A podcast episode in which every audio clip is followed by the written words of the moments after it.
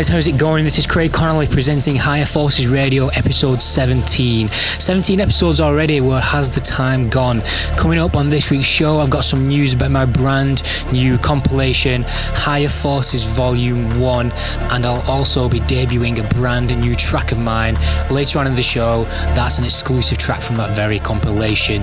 But first, we're kicking off with some progressive trance. You just heard Above and Beyond with my own hymn, and up next is Grum with The Price of Love. This is Higher Forces Radio episode 17.